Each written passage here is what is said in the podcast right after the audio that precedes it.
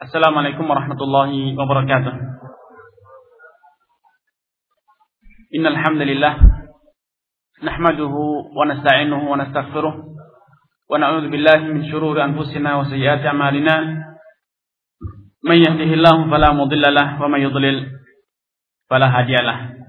أشهد أن لا إله إلا الله وحده لا شريك له وأشهد أن محمدا عبده ورسوله أما بعد.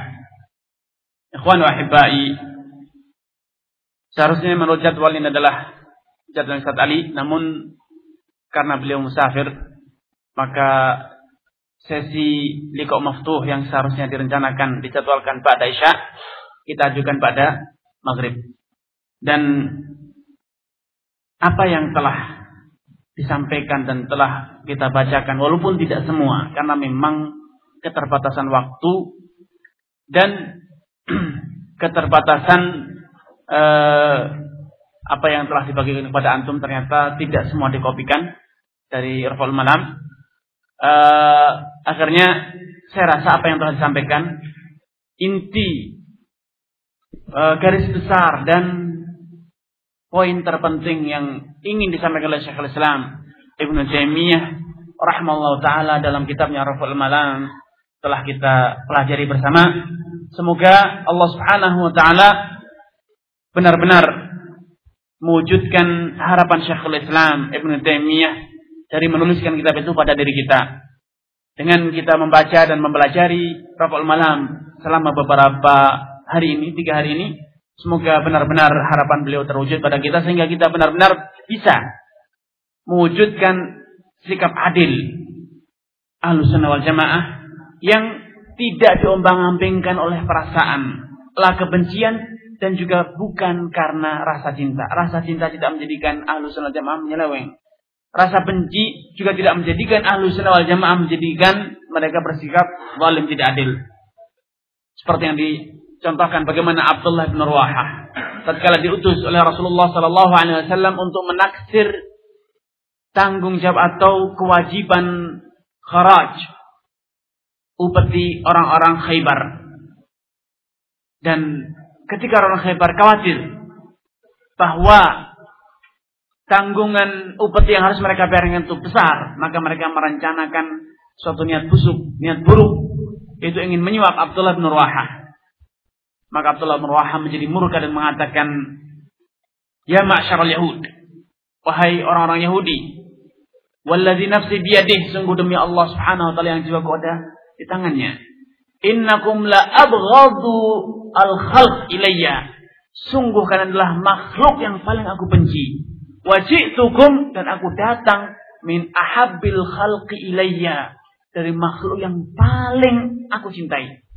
Wa ma yahmiluni bughdi iyyakum wa hubbi iyyah. Dan kebencianku kepadamu serta cintaku kepadanya tidak menjadikan an ahifa alaikum untuk berbuat curang kepada kalian. Maka orang Yahudi mengatakan bihadza qamatis samawat wal ard. Dengan keadilan semacam inilah sikap fatwa ucapan yang tidak dipengaruhi oleh rasa benci, tidak menjadi berubah karena rasa cinta. Inilah yang digariskan oleh Ahlus Sunnah wal Jamaah dan inilah asas wala bara Ahlus Sunnah wal Jamaah. Itu la yazidu bil ihsani wala yanqusu bil isaah. Kalau kita mau tahu apakah kita itu sudah adil, apakah hub kita, loyal kita kepada teman, itu benar-benar karena lillah, yang itu merupakan awsaqu oral iman, al-hubbu fillahi wal bughdu fillah. Bagian iman yang paling kuat, paling besar, dan paling mulia, paling tinggi, awsaq, paling kuat ialah al-hubbu fillah wal bughdu fillah. Para Allah menjelaskan bahwasanya al-hubbu fillah wal bughdu fillah. Benar-benar fillah kalau la yazidu bil ihsani wala yanqusu bil isaah. Cinta antum tidak semakin menjadi gara-gara diberi bantuan dan juga tidak menjadi berkurang gara-gara diperlakukan tidak adil. Kenapa? Cinta antum bukan karena ihsan. Cinta antum bukan karena uluran tangan. Kebencian antum bukan karena isaah, bukan karena hududun nafs. Bukan dalam rangka membela kepentingan pribadi namun karena lillah. Antum cinta pada dia karena maqamat bihi min asbabil mahabbah min at-ta'ati wal iman. Karena antum tahu dia memiliki iman dan memiliki ketaatan. Hanya itulah antum cinta, bukan karena kepentingan, bukan karena silah. Ada hubungan, relasi tidak, namun karena dia mukmin, dia muti orang yang taat. Dan antum benci kepada dia karena maqamat bihi min asbabil fisqi wal fujur. Karena antum tahu dia memiliki kefasikan dan memiliki kefajiran yang menjadikan antum benci terhadap kefasikan dan kefajirannya. Bukan kepada orangnya, pada sifat, pada perbuatan dia yang fasik. Karena marilah kita berlatih. Saya yakin al-hubbu fillah wal bughdu fillah ini masih terlalu jauh dari diri kita. Kita biasa ter bertambah senang, bertambah benci, senang bertambah karena ihsan, benci bertambah karena isaah. Itu kebiasaan kita. Karenanya, marilah kita ini bersikap proporsional, tahu diri. Bahwa sejatinya kita ini masih jauh dari harapan. Masih terus harus belajar, berlatih diri, membiasakan diri untuk tidak bertambah loyal hanya karena ihsan dan bertambah benci karena isaah. Benar-benar hubungan kita lillah. Dengan demikian, kalau kita tahu ada pada saudara kita, ada para ulama kita, para duat kita, asbab mahabbah kita, cintai dia sebesar asbab mahabbah yang ada padanya. Dan kalau padanya ada asbabul bughd, maka kita benci dia sebesar dan sekadar asbabul bughd yang ada pada dia. Poin kedua yang ingin saya kembali tekankan pada pertemuan ini, apa yang terus diulang oleh Syekhul Islam dalam kitabnya Raful Malam. Bedakanlah antara pelaku dan perilaku. Ini bahasa kita. Dan menurut para ulama, bahasanya adalah bedakan antara al-hukmul mutlak, yaitu menghukumi perbuatan, bedakan dengan menghukumi pelakunya. Perbuatannya kufur, perbuatannya fit, perbuatannya bid'ah, perbuatannya maksiat. Dan tapi pelakunya tidak serta-merta, belum tentu. Dan antum telah mendengar, telah membaca betapa banyak kasus-kasus orang yang berbuat kufur ternyata tidak dikafirkan. Orang yang berbuat dosa ternyata tidak dihukumi. Orang yang berbuat kefasikan namun tidak dikatakan fasik. Dan itu bukan hanya dalam hal yang istihadiyah seperti yang dikira oleh banyak orang, namun dalam hal-hal yang mansusah mujma' alaiha bain ahli ilm. Dalam hal-hal yang sudah ada nasnya, ada dalilnya dan bahkan sepakat para ulama. Misalnya yang dilakukan oleh Zaid, Usama bin Zaid tatkala dia membunuh. Yang dilakukan oleh Khalid bin Walid tatkala dia membunuh satu kabilah bukan satu orang. Ketika perang Riddah, Khalid bin Walid membunuh Bani Hanifah semuanya yang laki-laki yang sudah dewasa semua dibasmi kecuali dua atau tiga orang. Karena ketika Bani Hanifah setelah kalah perang maka mereka ditawan oleh Khalid bin Walid dan masing-masing tawanan diserahkan dibagi-bagi kepada para pejuang, para sahabat dan kaum muslimin yang turut serta berperang melawan Banu Hanifah yang murtad kala itu.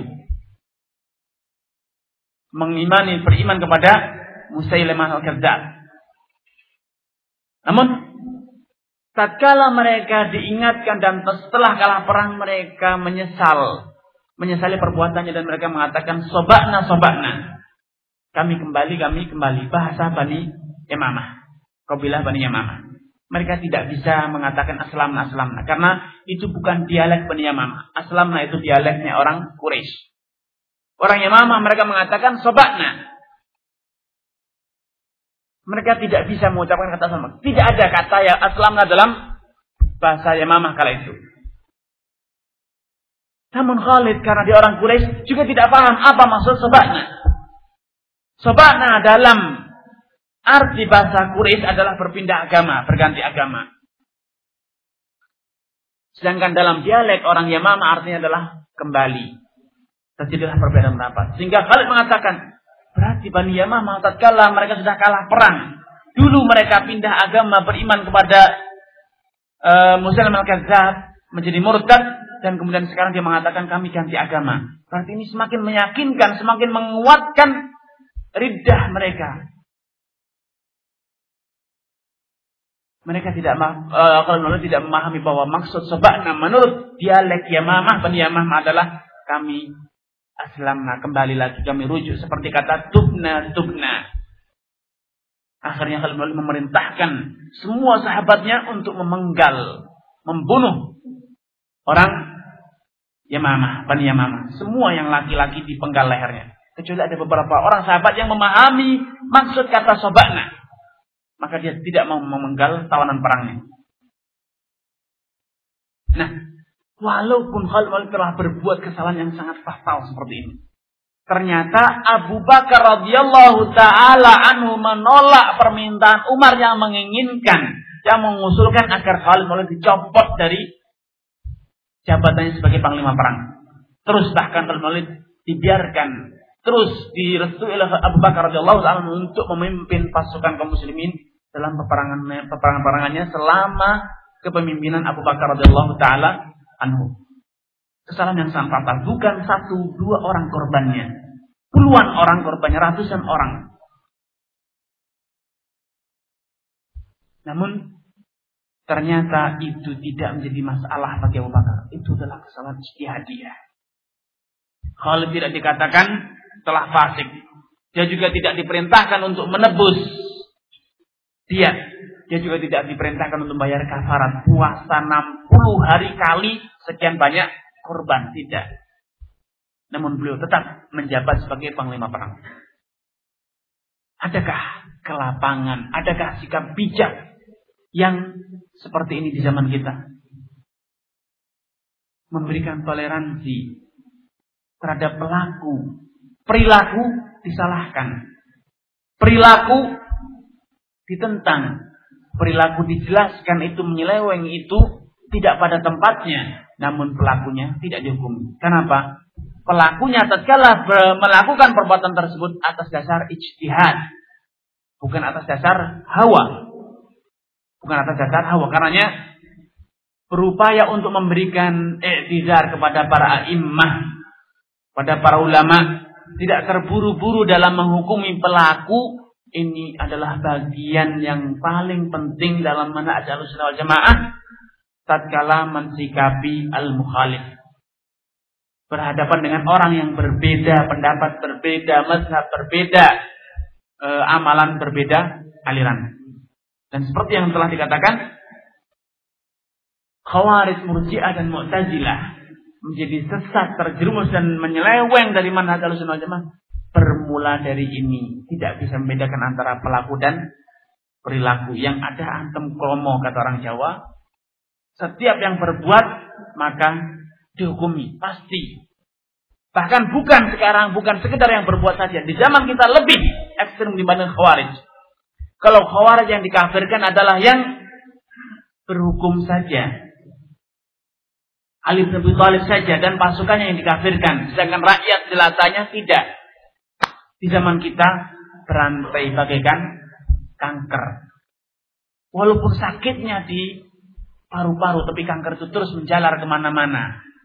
Sehingga di zaman sekarang, benar, yang sururi itu adalah Ahmad. Namun Muhammad kan tetangganya. Belanja di tokonya Ahmad, berarti dia sururi juga.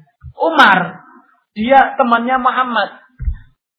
Juga sururi, kenapa? Temannya teman sururi. Ini pola pikir yang nyata-nyata menyeleweng dari mana ada jemaah. Dan ini adalah bentuk dari pemahaman khawarij yang ada dan diklaim sebagai bagian dari manhaj salaf di negeri kita. Sejatinya adalah pola pikir sejatinya adalah bagian dari manhaj khawarij dan bukan dari manhaj salafi. Karena manhaj salafi seperti antum dengar langsung dari segala selam, antum baca langsung membedakan antara pelaku dan perilaku. Apa dosa anak kalau ada belanja di anak bisa jadi tidak tahu. Kalau yang itu sururi. Bisa jadi anak juga tidak percaya kalau dia itu suyuri. Bisa jadi Anda juga masih dalam tahapan menasihati dia. Bisa jadi Anda datang ke sana bukan dalam rangka duduk-duduk saja. Justru dalam rangka ta'liful kulu. Bisa jadi dalam rangka munazarah. Namun sekedar kelihatan tidak turut mentahdir, tidak turut menghajar berarti sama. Ini adalah pola pikir khawarij.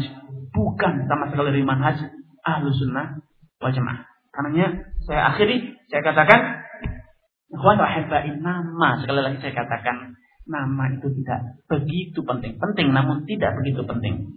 Yang lebih penting adalah hakikat. Karena jangan ributkan. Antum dapat julukan apa saja, tidak masalah. Yang penting apa yang antum amalkan sesuai dengan manhaj sunnah jamaah. Julukan antum dijuluki salafi mumayyi atau dijuluki sururi atau yang penting antum tidak seperti yang dikatakan. Yang penting antum berpedoman ahlu sunnah wal jamaah yaitu mengamalkan alkitab dan sunnah sesuai dengan pemahaman para salafun saleh. Tidak ada kultus, tidak ada fanatis, tidak ada ittibaul hawa, yang ada adalah al-amalu bima sabata. Yang ada adalah mengamalkan dengan segala yang telah nyata dari Rasulullah Sallallahu Alaihi Wasallam. Selebihnya nama. Kalau dapat nama yang bagus ya syukurlah. Kalau tidak ya tidak perlu ditangisi. Lakum uswah fi Rasulullah SAW. Bukan hal yang baru.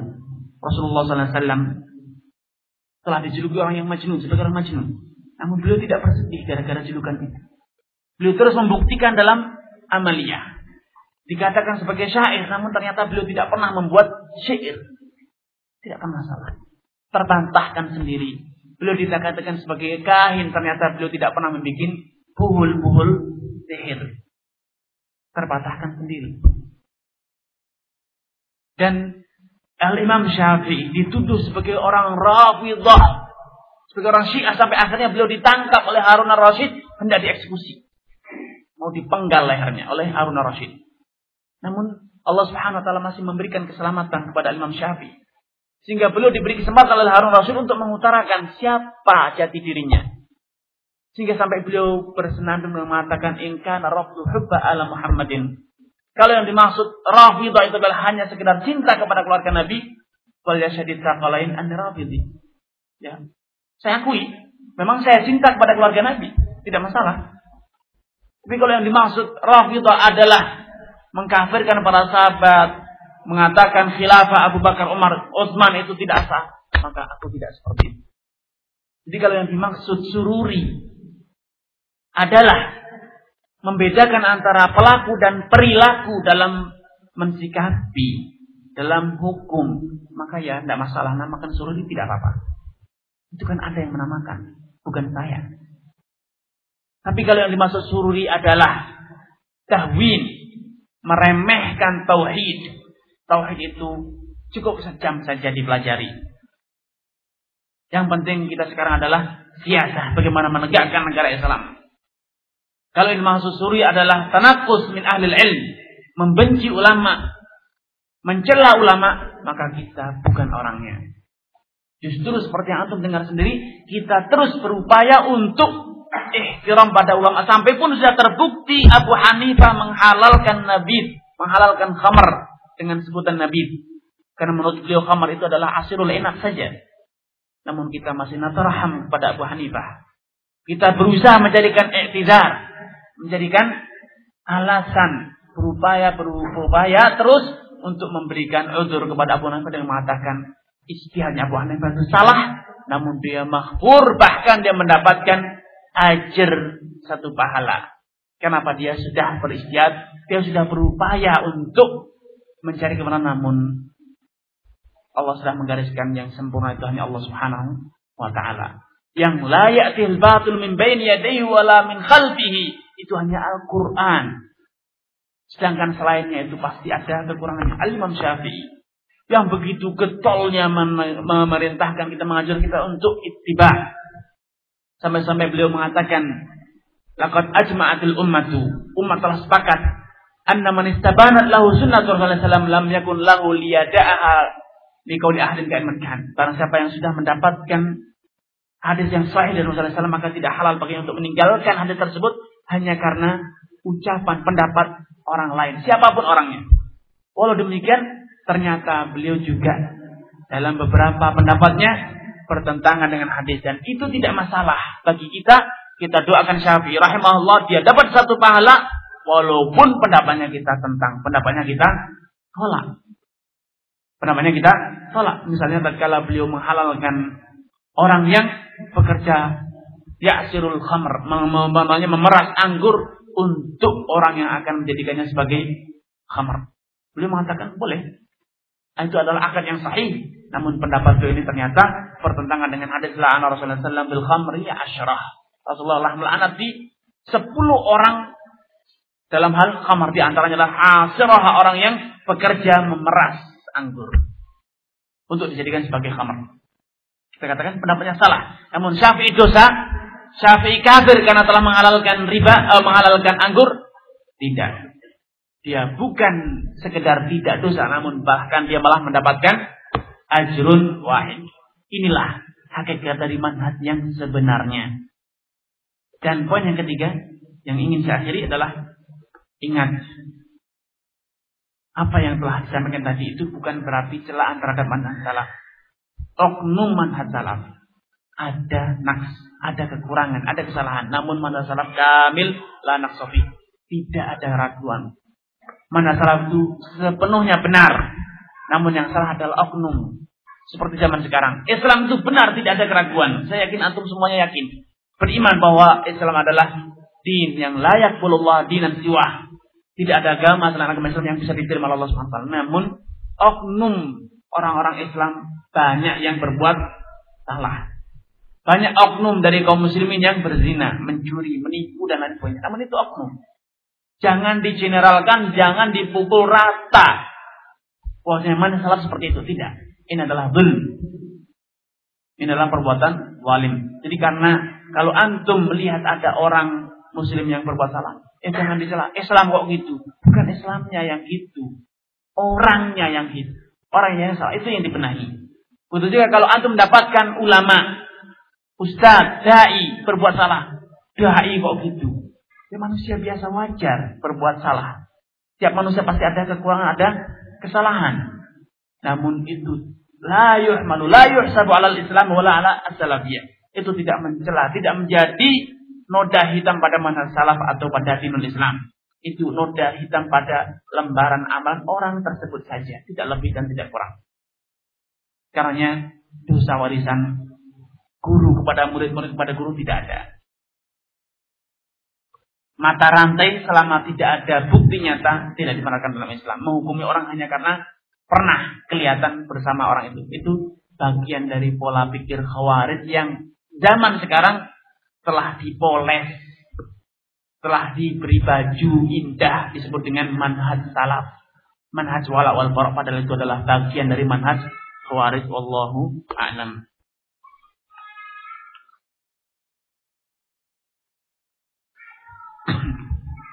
Apakah kita juga harus bertoleransi kepada orang Rafidah, Sufi bahkan non-Muslim? Maksud toleransi apa? Toleransi kalau artinya ihsan. Dia tetangga kita, dia butuh bantuan, kita beri bantuan. Dengan harapan ta'liful qulub. Dengan harapan dia masuk Islam. Dia harapan dia sadar. Kalau itu maksud itu, ya. Kita toleransi. La yanhakumullah anil ladina lam yuqatilukum fid din wa lam yukhrijukum min diyarikum an. Allah tidak melarang kalian untuk berbuat bijak, berbuat baik, berbuat kebajikan kepada orang-orang yang tidak menampakkan permusuhan kepada kalian. Namun kalau yang dimaksud dimaksud toleransi adalah ya ikut-ikut undangan mereka. Mereka acara takbir Syiah Rafidah memperingati hari kematian Husain kita ikut-ikutan tidak. Kita katakan agama Anda salah, pemahaman Anda salah, dan kita jelaskan kepada masyarakat luas pemahaman dia salah, pemahaman dia sesat. Namun toleransi tetap kita kembangkan. Apa itu bentuknya? Kita katakan dia belum paham. Makanya kita berusaha untuk memahamkan. Kita dakwahi dia. Dia salah paham, makanya kita berusaha untuk meluruskan pemahaman dia. Sehingga dakwah berjalan. Namun kalau kita cut, Dia ini ahlul bid'ah. Lalu apa? Sudah kita tinggalkan. Lihat siapa yang akan mendakwai dia. Jangan didakwai dia. Terus kalau gitu bagaimana? Dibiarkan umat sesat semua, ya. Kita hidup sendiri. Ini pola pikir yang salah. Padahal Rasulullah SAW menegaskan, Man ra'a minkum mungkaran, fal dengan apa? Biyadih. Kemudian dengan apa? Bilisani. Kemudian dengan apa? Dengan bikalbi. Jadi kalau tahu tetangga Rafidah, ya toleransi. Antum tidak mungkin mendakwai rumah dia dengan kedua-dua duer. Mau jadi sunni atau tidak? Tidak mungkin. Pasti dakwah itu dengan ihsan, bil hikmah. Antum ingat, antum puji dia. Masya Allah, antum punya semangat yang luar biasa untuk membela Rasulullah dan keluarganya. Kita sanjung, kita puji namun ada hal-hal yang perlu diingat, perlu diwaspadai, ada yang perlu diluruskan, jelaskan.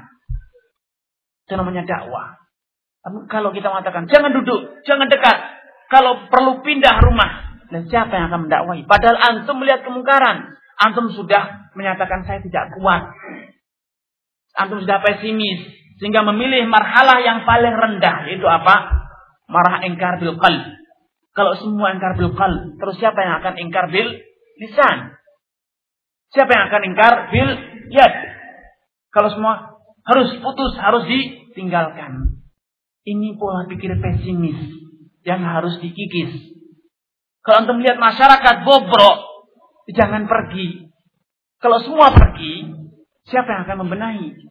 Rasulullah SAW datang, diutus dalam keadaan seorang diri. Umatnya semuanya bobrok.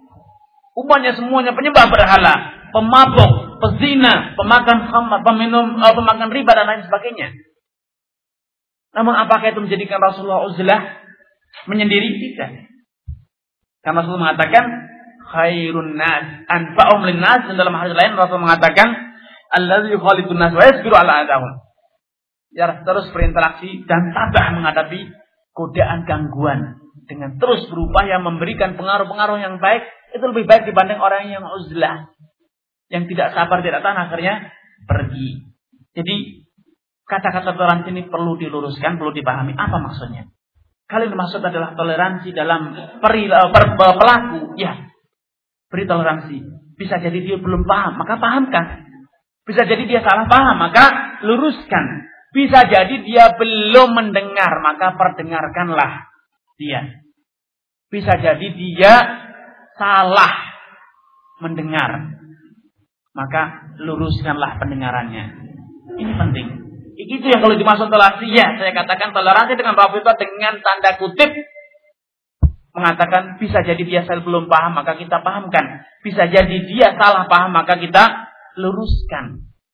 Itulah namanya syarat amar ma'ruf nahi mungkar. Namun kalau toleransi, ya undangan besok takbir perayaan Husainiyat, ya saya ikut besok. Ini bukan itu yang maksud dengan toleransi. Masalah ini besok apa namanya perayaan Natal saya ikut. Ya tidak apa-apa. Kalau perlu saya yang menyiapkan tempatnya, dekorasinya saya tidak apa-apa. Tidak betul. Bukan itu toleransi.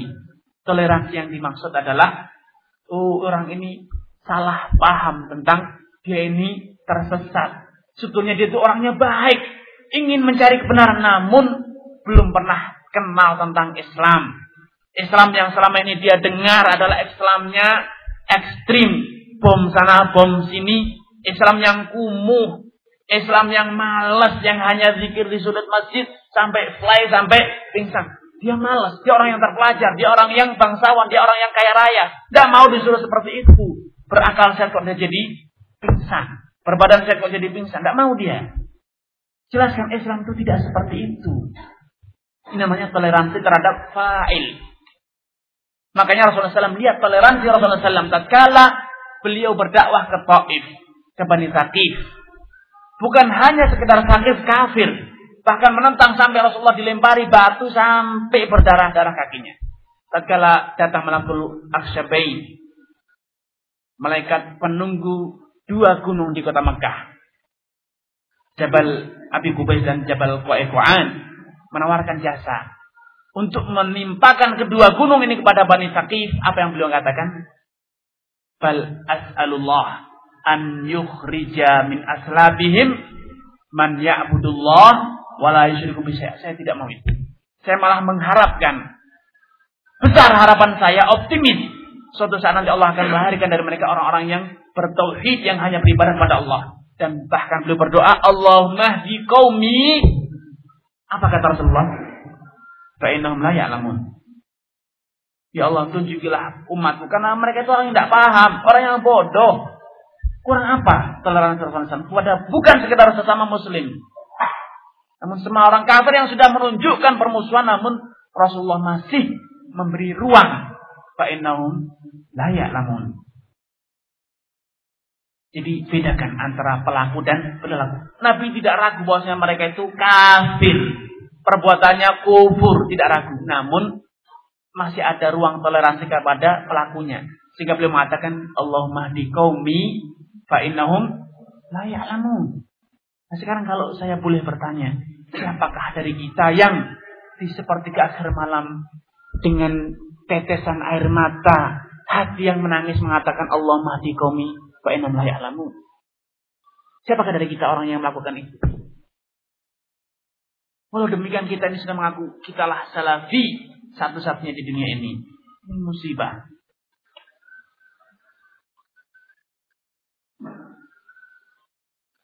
Apa hukum penggunaan alkohol dalam obat-obatan? Apakah terkena ancaman laknat minum khamar? Kalau alkoholnya masih ada, ya bisa masuk. Tapi kalau alkoholnya sudah menguap dan hilang, maka tidak termasuk.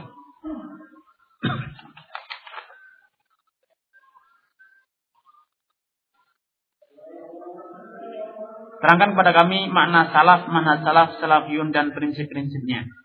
Salaf itu artinya bahasa Arabnya adalah orang yang terdahulu.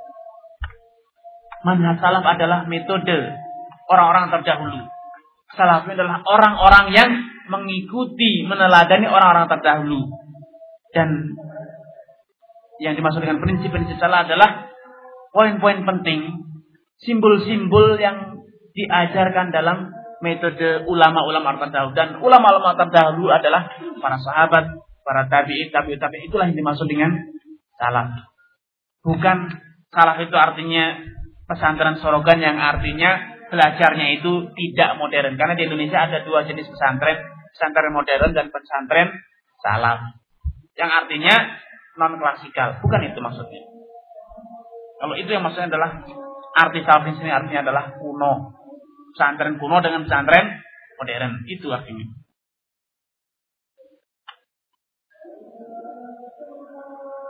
Kapan kita dalam mengambil suatu keputusan harus mengedepankan akal dan mengedepankan perasaan? Gampang sekali. Mengedepankan akal dalam semua urusan.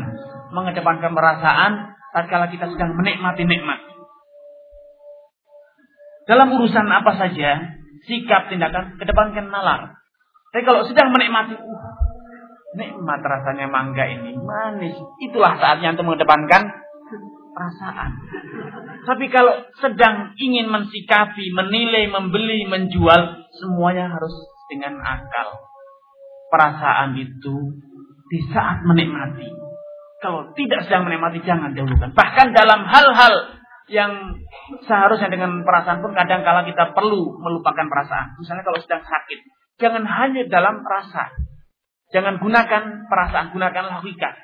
Sudah besar, ketusuk jarum saja kok. Dituruti perasaan, uh sakitnya, uh sakit. Didulukin perasaan. Wah nanti kalau infeksi gimana? Kalau infeksi nanti kena apa namanya hipertensi, ada diabetes nanti bagaimana? Perasaan. Akhirnya takut. Dahulukan akal. Kalau cuma jarum kecil, seorang kecil, masa mau nangis sama anak kecil? Dahulukanlah logika.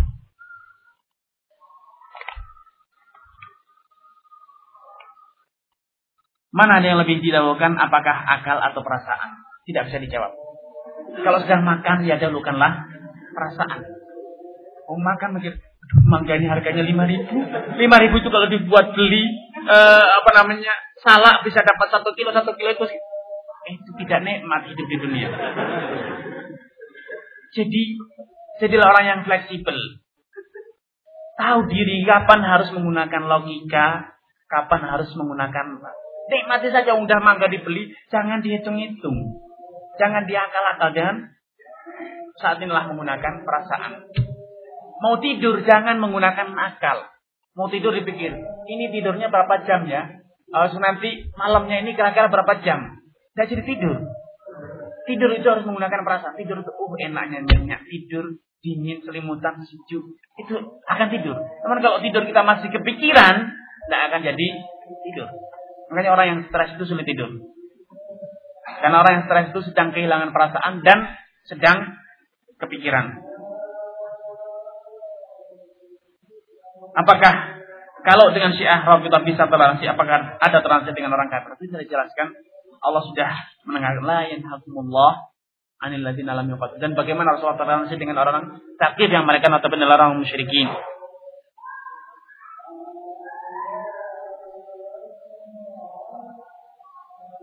Tetapi yang cocok bagi kami telah berilmu di jadi di STDI Imam Syafi'i pada khususnya dan ilmu din pada umumnya agar tetap istiqomah mencari ilmu di mana pun berada dan terhindar dari sikap futur yang menggoyahkan niat. E, semangat untuk talabul ilm itu banyak faktornya. Di antaranya ialah kita tahu apa sih ilmu yang kita tuntut. Kalau kita cuma sekitar ikut-ikutan, wah orang daftar sana saya ikut, pasti akan futur. Dulu ternyata sulit, pasti futur.